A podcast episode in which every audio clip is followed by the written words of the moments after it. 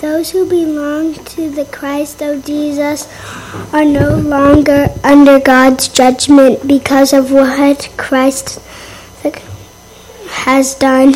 You are free. You are now controlled by the law of the Holy Spirit who gives you life. The law of the Spirit frees you from the law of sin that brings death.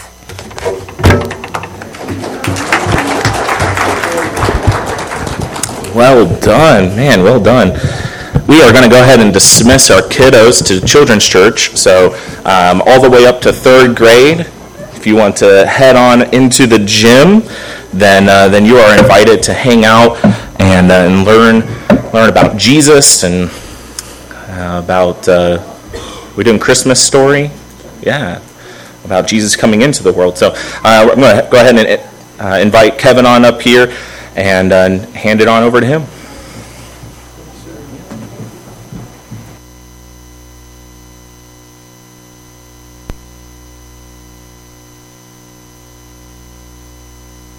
the scripture before I preach, ever. Um, pardon me while I set this up. I'm kind of a roamer, and I'm going to trip over this, I'm sure, but that's all right. We'll try not to. Um, I am extremely glad to be here. We, uh, my wife and I, Joe Ray, um, have been here since Wednesday evening, and we honestly can say we've never been a place where we've felt more loved and welcomed. We, I mean, I already know some secrets that I'm sworn to silence on. Um, it's been an amazing time, and we've had nothing but uh, a lot of fun with everyone that we've been around. Um, I'm going to have to fast from now till Thanksgiving because uh, I, have eaten so much that I'm, I'm probably going to die on the way home today. And you're feeding us again. So good, thanks. Um, but I, I did read something this week. I want to remind you that something about reminder Wednesday night to set your scales back 15 pounds for Thanksgiving. I don't know if you guys saw that notice, but I wanted to tell you a little bit about myself before we get started. Uh, most of you, well, I, most of you I met. I grabbed most everybody's hand as they came in this morning. There were some people snuck in I didn't get to meet. Uh, I look forward to uh, actually making your acquaintance and, and learning your name. Um, if I were to be tested, I could probably remember about 10 names. Okay? Um, please don't test me. Um, I, I, remember Dean and Rhonda. Um, of course, they, they let us stay in the house. Um, and so, uh, but anyway, um, I grew up in church. Um, uh, it's, it's, like I was born there. The first Sunday I was born, I can't remember what day I was born, but I guarantee you the next Sunday I was in church. Uh, my dad was preacher. I'm PK the fact is, most of us preachers' kids get what we get from the elders' kids. Um, just wanted to lay that out there. Um, we always have a bad reputation. I don't know, it was the elders, but anyway. Um, I, have been in church all my life. It's just been part of who I am. Um, and my dad was a preacher, uh, and I remember um, numerous times my dad was not afraid to call me down from the pulpit uh, you know, once you get about 11, 12 years old, you think you don't have to sit with mom and dad anymore. And so I sat right back there in the corner. We had the old wood pews, right? Yeah, wherever you guys are. Uh, we had the old wood pews, and my friend and I thought that that was our place, and we could talk and play and, you know, whatever, joke like teenagers do during church. I'm watching the rest of you guys. Um, but I, I'll never forget the day when my dad's preaching along right in the middle of the sermon, he never missed a beat. He just said, Kevin, come sit with your mother. My mother, as much trouble as I've caused in church, I don't know why she started sitting on the front row. when I, I, I caused a lot of problems in church when I was little. I don't think it was my fault. Um, I think I was misunderstood. Um, but I remember and they tell the story all the time of when I was two years old. My, my mom, a little country church, and there was just two rows. You know, you've seen those little country churches. My mom sat in the front row right there, and she had a baby up to two years old sitting in the front row. Well, that's the most ridiculous thing in the world because you know babies are going to get fussy. Every Sunday I took that woman out of church. I mean, she took me out of church. And if you guys know what a forsythia bush is, It's a little demon thing that mothers torture children with because it has little thin, spindly limbs that work great for switches if you're bad. I assume I was because she planted one everywhere we lived. Um, we had forsythia bushes. I remember running away when I was three. Um, and every step of the way back, forsythia on the leg. I was like, well, I never ran off again. But it was from early days in church that I began to get an understanding of how I was supposed to live Christian life. And unfortunately, some of the things that we learned growing up didn't quite pan out when I got to be an adult. You have all heard of that, well, if you're having a struggle, just try harder. That's the theology I grew up with. Just try harder. Oh, you're, you're struggling with this sin? Well, you just need to try harder because you're not doing something right if you're not getting it. It's your fault, and it was your responsibility to try harder. Pull your boots up with their own bootstraps, and you you make make it happen. And so I lived all of my life under the impression that if I just tried hard enough, if I could just do enough things for God, that He would be happy with me. And I didn't realize there, there were all these free things that he wanted to give me that cost nothing. The truth is, and Paul says in every one of his, every one of his epistles, he makes it very plain the prices have been paid by someone else that Jesus did on the cross everything that was needed for my salvation. I didn't have to do anything. I didn't have to pull myself up with my own bootstraps. I didn't have to try harder because the work of salvation was already done. And I didn't learn that till later in life. Maybe some of you are still in that boat where you just people tell you, "Oh, your your marriage is struggling. You just need to try harder." Jesus has some other things to say about that. And this morning, we're going to land in Romans chapter 8. She read the first two verses. I, I couldn't bear to give her the whole chapter because we're, we're kind of going to cover the whole chapter. Um, and I felt, oh, that's terrible. Uh, we'll start out with what's important. But if you want to open your, your Bibles, your devices, your phones, whatever you uh, go to the Word with, we're going to we're gonna kind of land there for a, a little bit. Um, and, and what I want us to recognize is that there is freedom that is given to us. The freedom that we see in our society. In, in the world we live in, people will tell you you have to fight for your freedom, right? And, and we're, we're taught that. I mean, you look at wars, the Revolutionary War. They fought those who were putting them in tyranny so that they could have freedom. And we have this mentality that in order to be free, we have to fight for it. Fighting for it is the opposite of surrender, though, right? Surrender is saying, I, I wave the white flag, I give up. And I want us to look at a little bit of a different way of approaching this whole idea that, that our freedom is not gained by us working hard. Our freedom will never be accomplished by us fighting hard enough to get it. Our freedom can only be established and received as we surrender and give up. I want you to hang on to that thought. We're going to look at some of the freedoms that we have, and then at the end, we're going to bring that all back together. But I want you to just ponder that in your mind that our freedom doesn't come from us fighting and winning, but it comes from surrendering and giving up. And I'll explain that as we go through here. Romans chapter 8. This is one of my favorite books of the entire Bible. And if you don't have Romans 8 1 memorized, you need to memorize that. Because it will free you. There is therefore no, now no condemnation for those who are in Christ Jesus.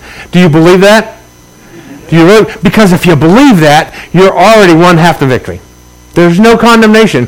The Holy Spirit uh, gives us something. Let's look at the text, Romans chapter 8, and we're going to read the first four verses to start with here. Therefore, there is now no condemnation for those who are in Christ Jesus, because through Christ Jesus, notice it had nothing to do with us, through Christ Jesus, the law of the Spirit of life set me free from the law of sin and death. For what the law was powerless to do in that it was weakened by the sinful nature, God did. You need to underline God did in your Bible. God did. It's very significant. And he did it by sending his own son in the likeness of sinful man to be a sin offering. And so he condemned sin and sinful man in order that the righteous requirements of the law might be fully met in us who do not live according to the sinful nature, but according to the Spirit. The first freedom that we see in this passage of Scripture is that we're free from judgment. Now, we all know, eh, the Bible teaches that one day uh, everyone will stand before God and will receive what, what God has deemed for them. But the reality is, for those who belong to Christ, our judgment is just Jesus standing saying, It's paid. Move along. It's paid. Move along. And, and we have freedom from judgment. He says there is no condemnation.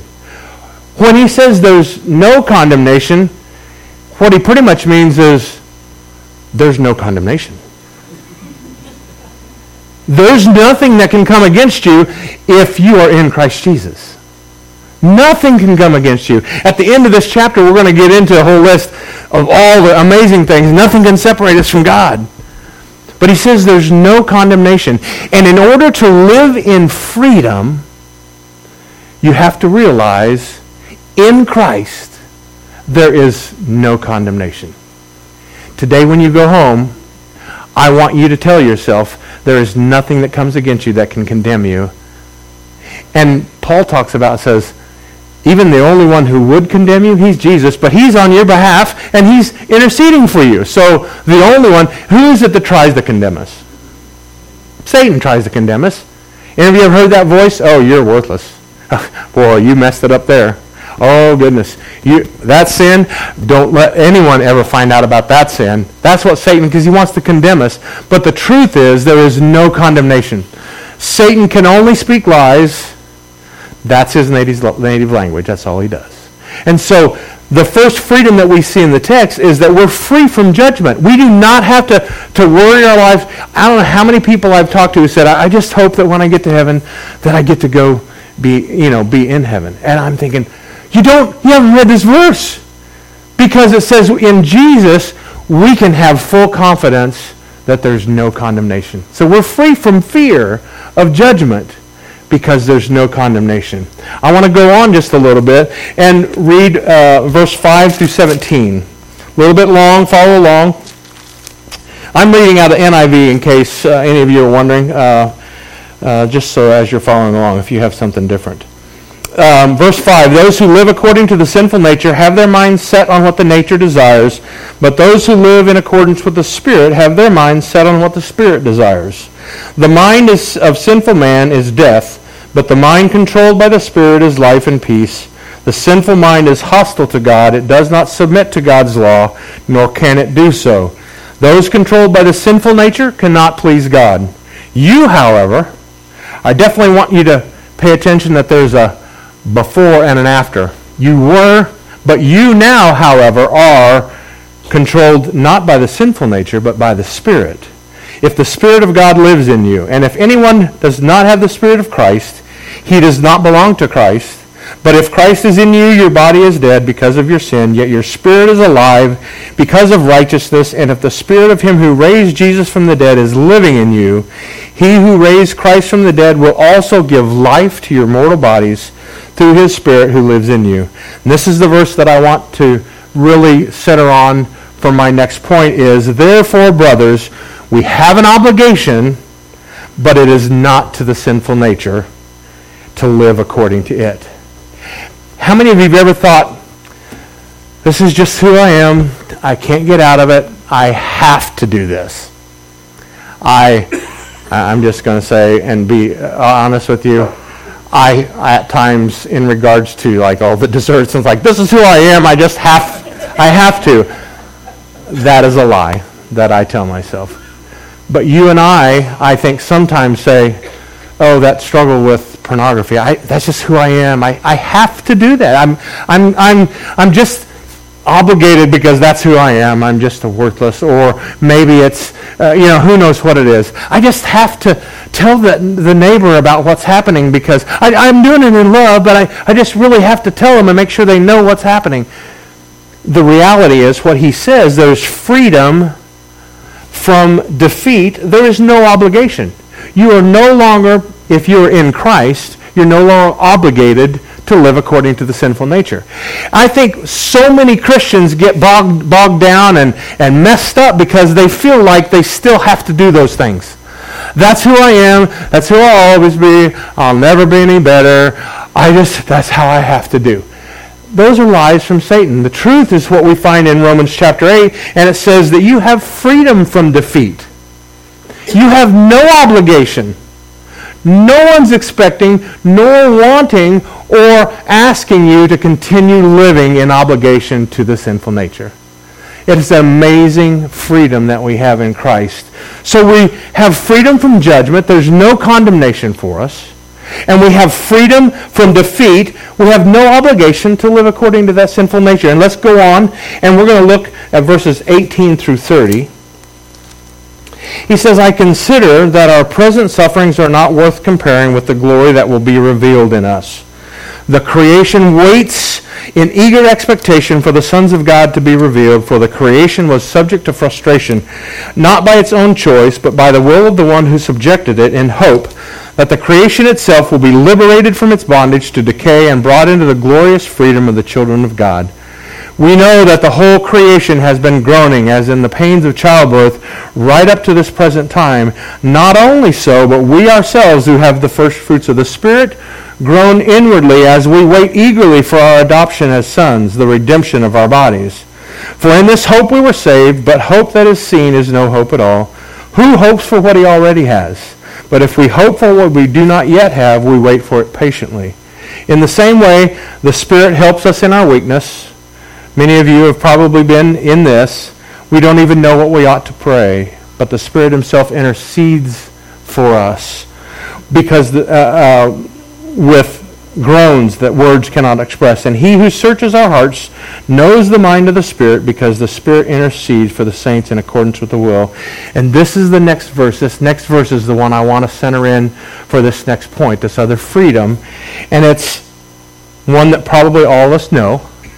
And we know that in all things, God works everything to the good for those that love him and are called according to his purpose. Saw several people mouthing that. That's part of this. That freedom is we have freedom from discouragement. Anyone ever been discouraged? Raise your hand. Please don't leave me up here by myself. Paul says in Christ, we have freedom from discouragement. Here's what he promises no matter what you're going through, at some point, God is going to bring that to good. Any of you ever been a rough time with a family member who uh, caused problems and you fought and got, didn't get along? Don't raise your hands. They might be here. God says, if you hang with me, I'm going to turn that to good. I hope, I, I didn't ask David, but I hope that I won't offend, but this is a bad thing that happened to April. But you know what I see in David? A man who is full of love. And while that's still rough and life has got to be tough, I can't even imagine, God has brought a good thing. To see April smile has been the delight of, of our time here. And God has brought that to good and brought about good. Do you know how many thousands of people have been joined together and united in prayer for April? You see, God can take even the worst things that we go through and he can bring them to good because he's God. And that's what he does. That's the freedom that he offers us if we're in Christ. We don't have to be worried about discouragement. We're not going to be frustrated we can know and count on the fact that no matter how rough today is, we've got a God who lives in tomorrow and next week and next month, and he promises us he can bring everything, everything to good. That's an amazing freedom that we have been given. So we've got freedom from judgment. There's no condemnation. Freedom from defeat. We have no obligation to that sinful nature. Freedom from discouragement. We don't have to be frustrated anymore. And there's one more, and that's freedom from fear. We will not be separated from God. Now, if you guys start cheering about this one, I'll understand because if you, you can't read this next section, and if you truly love Jesus, you can't help but get just a little bit excited. It's kind of like standing up and cheering when the Sooners beat everybody. Um, right? My buddy back here got OU Sooner shirt on. This next section is like, some of you have mentioned the name Wayne Smith. You guys remember who Wayne Smith was? He was an old country preacher, um, and he, he lived in Kentucky. He used to say about things like this, if this doesn't light your fire, your wood is all wet. This is the kind of thing, that, let's, let's follow along. What shall we say in response to this? In all of this, all the struggles, all of it, what should we say in response to this? If God is for us, who can be against us? Can I get an amen? amen? If God is for us, who can be against us? This is amazing. He who did not spare his own son, but gave him up for us, how will he not also, along with him, graciously give us all things? Who will bring a charge against those whom God has chosen? It's God who justifies. Who is it that condemns? Christ Jesus, who died. More than that, who was raised to life, is at the right hand of God and is also interceding for us. Who shall separate us from the love of Christ? Shall trouble or hardship or persecution or famine, or nakedness, or danger, or sword, as it is written, For your sake we face death all day long. We are considered as sheep to be slaughtered. No, in all things, in all things we have been made more than conquerors in Christ Jesus through him who loved us. For I am convinced neither death nor life, neither angels or demons, neither the present nor the future, nor any powers, neither height nor depth nor anything else in all creation will be able to separate us from the love of God that is in Christ Jesus our Lord. That's a pretty intense list. Is there anything that he left out? I don't think so. I think that list incorporates everything that we will encounter in our life Nothing can separate us from the love of God. So we don't have to, we don't ha- we have freedom from fear. We got to talking the other day about uh, children who left, uh, parents who left their children places. I won't mention any names. Um, almost every parent at some point has left their child somewhere. Oh, I forgot him at this. My wife, when she, one of her kids was little, forgot her son at the, uh, the restaurant or something, left him at the restaurant. Um, got home, it's like, where is he? Some people have a real fear of separation. Anyone who's ever been adopted has a fear of separation because they were separated from their parent. And when they grow up, that fear of separation a lot of times is carried on and we think, okay, we can be separated from God. That's just not true. He says, I, I have made you my children and nothing. And he lists off uh, everything that we could think of in this world, and he says, nothing can separate you from the love of God. And so that, that fourth freedom that we need to remember this morning is freedom from fear. We don't, we don't have to ever worry about being separated from God. He says nothing can separate us from him. Nothing can separate us from him. Freedom has been offered to us. Freedom has to be received. And in order to, and it kind of goes against what our society says about freedom, but as followers of Jesus Christ, freedom comes not in fighting my way free from all the demons. It doesn't come in fighting my way free from all of the troubles that I've gone through. It comes from giving up and saying to Jesus, okay, you can be the Lord. I'm 59 years old. I accepted Christ when I was nine, was baptized. Five years ago was when I finally surrendered to the Lordship of Jesus Christ.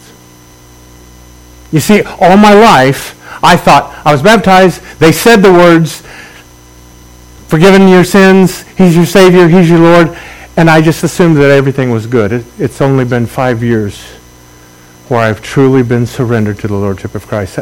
And if it's okay, I'd like to tell you how that happened. My uh, wife and I had each attended separately a six-day conference down in Texas, and it was called Quest. For women, it was Heart Quest, and for men, it was Quest. And the whole purpose of it was for you to get away from all the hubbub of life. You had to leave your phones at home um, and spend quality time every day with the Holy Spirit and with God and just asking Him to speak to you. And each day as we started our day, we started the day after, as soon as we finished breakfast, we started with our quiet time. Now, you know, I, I was like, okay, quiet time, yeah, that's 15, 20 minutes. No, two hours. Okay, our quiet time was two hours. And as we went out of the gate at this huge horse ranch, they told us, as you step over the gate, cattle guard out there, as you step over the cattle guard, ask the Holy Spirit, where do you want me? What do you want to say to me today?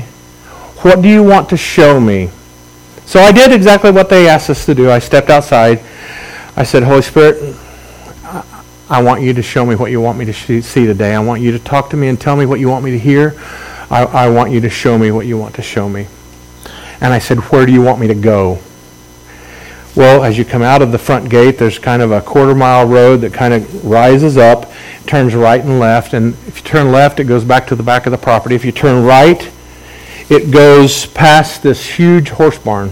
Had to be a 75 stall horse barn, big horse barn. It was a working horse ranch back in the day. And as I, the Holy Spirit turned me to go down in front of that, uh, that horse barn. And as I turned, I saw off to the right a round horse training ring. You guys probably have seen something similar. Uh, and ironically enough, I saw the horse training ring, and the Holy Spirit said, I need you in the ring because I need to train you. I thought, how ironic. Um, the funny thing was, two weeks before, I was scrolling through YouTube looking at videos like I sometimes do, and I came across this video of a horse trainer and he was training other people who train horses. And he had, uh, he was in the ring, and people were in the stands. He was mic'd up and everything, and he was telling the people how to do this gentle method of horse training, so that when, when the horse is broke, it's not still wild and wanting to buck off, but it's it's actually submitted to the trainer. And so he said, I want, want, and he took a, a two-year-old horse that had never been ridden. Uh, put it on the longe line and started his little deal, you know, flicked the rope at it and it starts running around. He's going around in circles, running around. And then after a little bit, if you've ever seen this kind of thing, he he flicks the rope the other way and changes direction and gets the horse going the opposite direction. And so he's talking the whole while he's doing this. He said, what I'm doing is trying to establish that I'm the boss and this horse is, has to do what I tell it to do. And so he said, when I believe that the horse gets it, I'll drop the rope, I'll turn my back to the horse and stand in the center of the ring. And if the horse comes to me, I'll know that he understands what the arrangement is here and that he's ready to be trained. And so he dropped the rope on this two-year-old horse that had never been ridden, and and the horse kind of stops and goes, and he walks over to the man and nudges him in the back. And I was like, that's amazing. And, he's, and he turned to the audience and said, now this horse is really ready to be trained because he's submitted to me. Well, I didn't know it at the time, but God was preparing me. So I get in this ring. I'm like, okay, I'm in the ring. I'd been carrying a little collapsible chair. I set it up in the middle because there were some cool flowers there. And I started to sit down thinking this is where he wanted me to do my devotions. He said, no, I want you to walk around this ring. So I'm looking over my shoulder thinking, I hope no one else is watching because here's this idiot walking around in circles in the middle of a horse ring acting like My Little Pony or something. I'm like, I hope nobody's watching. But as I'm walking around the outside of that ring, I'm like, Holy Spirit, what do you want me to see? And he says, I want you to tell me what you see. And I look down and I'm like, well, there's a whole bunch of horse poop because this is obviously where the horse walks. And he said, What else do you see? And I looked down, and everywhere, all around the entire outside ring of that, were those nettles. I don't know what they're actually called, but they look like little leaves. They have little poker things on the ends. Little death plants, if, as far as I'm concerned. I said, there was nettles. I said, there's nettles everywhere. And, you know, if you touch them, they're painful. And he said to me, Kevin, all of your life, you've been with me. You were on the end of the longe line, but you just kept on going. You never figured out that you had to stop and surrender your will to me. And I'm just standing there almost in tears, blown away by this. And he says, It's time for you to join me in the middle of the ring. And I walked to the center of the ring and I started to sit down. And he said, No, don't sit down yet. I want you to look around and I want you to tell me what you see right here. Well, obviously, I told you about the flowers. They were, they were cool purple flowers. I have no idea what kind. Purple's my favorite color, um, I, but I don't like the Wildcats. Um, purple's my favorite color. And so I'm like, I'm attracted to that spot. So I, he's like, what do you see there? And I said, well, beautiful flowers. Amazing. It was just gorgeous there. He said, do you see anything else? I'm like, there's no nettles. There's no horse poop. He said, Kevin, when you come and join me in the middle of the ring and you surrender to me, life becomes so much more beautiful and so much more rewarding. The pain is so far less than what you experience when you're walking out at the end of the line. And that was the day I sat and bawled and surrendered my heart to Jesus. I have a feeling some of you have been walking around at the end of the line you maintain the connection. You stay in church. You give. You're connected. But you maybe have never surrendered and stepped to the middle of the ring and said, okay, it's all yours. You do with it what you want. You tell me to go, I'm going to go. You tell me to do, I'm going to do. You tell me to say, and I'm going to say. right here and right now today is the point where you will make the most important decision of your life. You're going to decide in a couple of weeks whether or not you want us to come back. That pales in comparison to what you have to decide right now. And you will decide. You may think, oh, well, I'm not making that decision. But by not making the decision, you've made the decision. The reality is, will you stay out there at the end of the line and just simply keep doing the religious things that you've always done because that probably is good enough?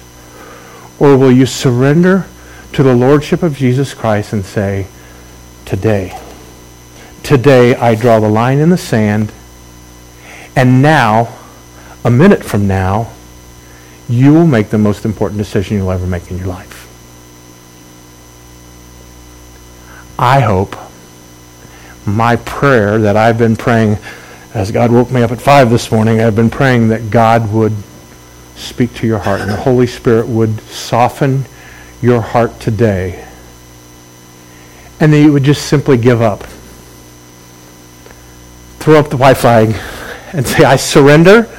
I'm tired of doing this myself. I'm tired of trying and failing. I'm tired of trying to make it my own way. I give up. I'm going to ask the band to come back and we're going to sing another song. In the midst of that, I want you to be thinking, what is my next step with Christ? You see, no matter how long you've been a Christian, no matter how long you've been a part of church, every one of us on a regular basis need to say, I've got a next step. There's something else that I need to do. There's another depth that I need to go to. There's another and, and this idea of surrendering to Jesus Christ, it doesn't happen just once. You got to get up tomorrow and say, here's the white flag, God. Here's my white flag. I give up. I'm going to trust you today. But you're going to make a decision, whether you come forward and make a decision or whether you say anything to anyone, you're going to make a decision today. Will you give him lordship of your life? You see, I think that's the most critical thing to God blessing a church Listen, I've already fallen in love with you people. I'm counting on God to bring me here. I want this, and I see something amazing that's going to happen here. But you know what has to happen first? We have to have hearts that are surrendered to the Lordship of Jesus Christ. Because if we go in doing it our way, we're going to mess it up, I guarantee you. We've got to be surrendered to the Lordship of Christ. And this morning, as we sing this next song, I don't even remember what the song is, but I, I want you to allow the Holy Spirit. And guys, maybe you could play for just a few seconds before we actually start. And, and I just want, I just want you to ask Holy Spirit, what do you want me to do today? What do you want, where do you want me to go? What do you want me to see? Did you want me to hear what was spoken today? And if so, how can I respond to that? So we're going to stand together right now. And I'm going to let them play through. And I just want you to close your eyes and just, just ask Holy Spirit, speak to my, speak to my heart. And maybe, maybe you need to make a public decision. Maybe you, you maybe you need to come forward. I'm going to be down here. I'll, I'll ask one of the elders to join me up here. Um, and, and we're just going to be here. If you need to make a decision, today's the day to do that. And today's the day to decide, I'm just going to give up. I'm going to swing the white flag, and I'm going to surrender. Bow your heads, close your eyes, and then in a few minutes, guys, go ahead and lead in that song.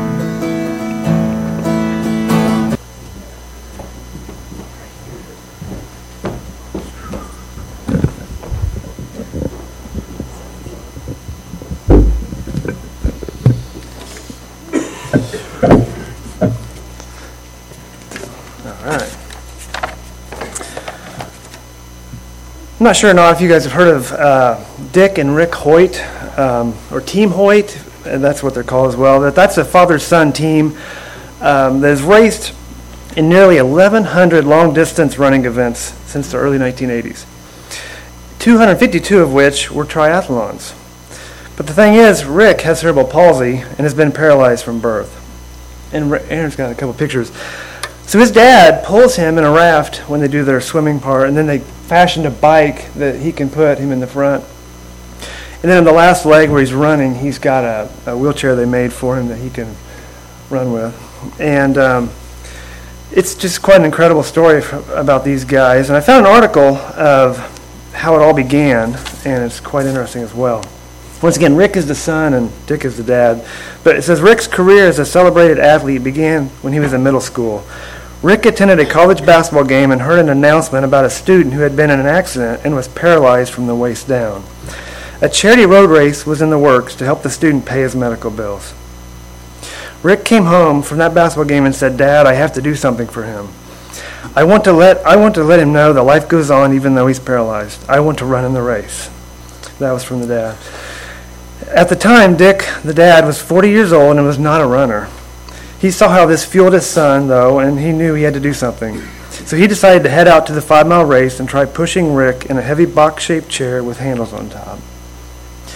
We came home in we came in next to last, but not last, Dick said, who lives in Holland, Massachusetts. When we got home that night, Rick wrote on his computer, Dad, when I'm running, it feels like my disability disappears. Which is a very powerful, powerful message for me from the dad. And the rest is history for them, mean, they, all those races. But Dick's dedication, he dedicated, excuse me, the rest of his life to helping his son feel normal again. This is an amazing and inspiring story about a father's love for his child and the lengths that he would go to for him. And even as amazing as that story is, we have a Father in heaven who loves us more than that by a mile. Romans 5 8 says, But God demonstrates his own love for us in this While we were still sinners, Christ died for us. Let that sink in. There's no better example of love and sacrifice than that. A love that gives us a chance for eternal life with our Father in heaven. So as we take communion this morning, take time to thank Jesus for all that he has done for us. Will you pray with me? God, as, as we come around this table this morning, we are just reminded again and again of your great love for us and, and the willingness of Jesus to be the perfect sacrifice and his willingness to go to the cross for us. And we are thankful for the emblems that we have to remember Jesus by.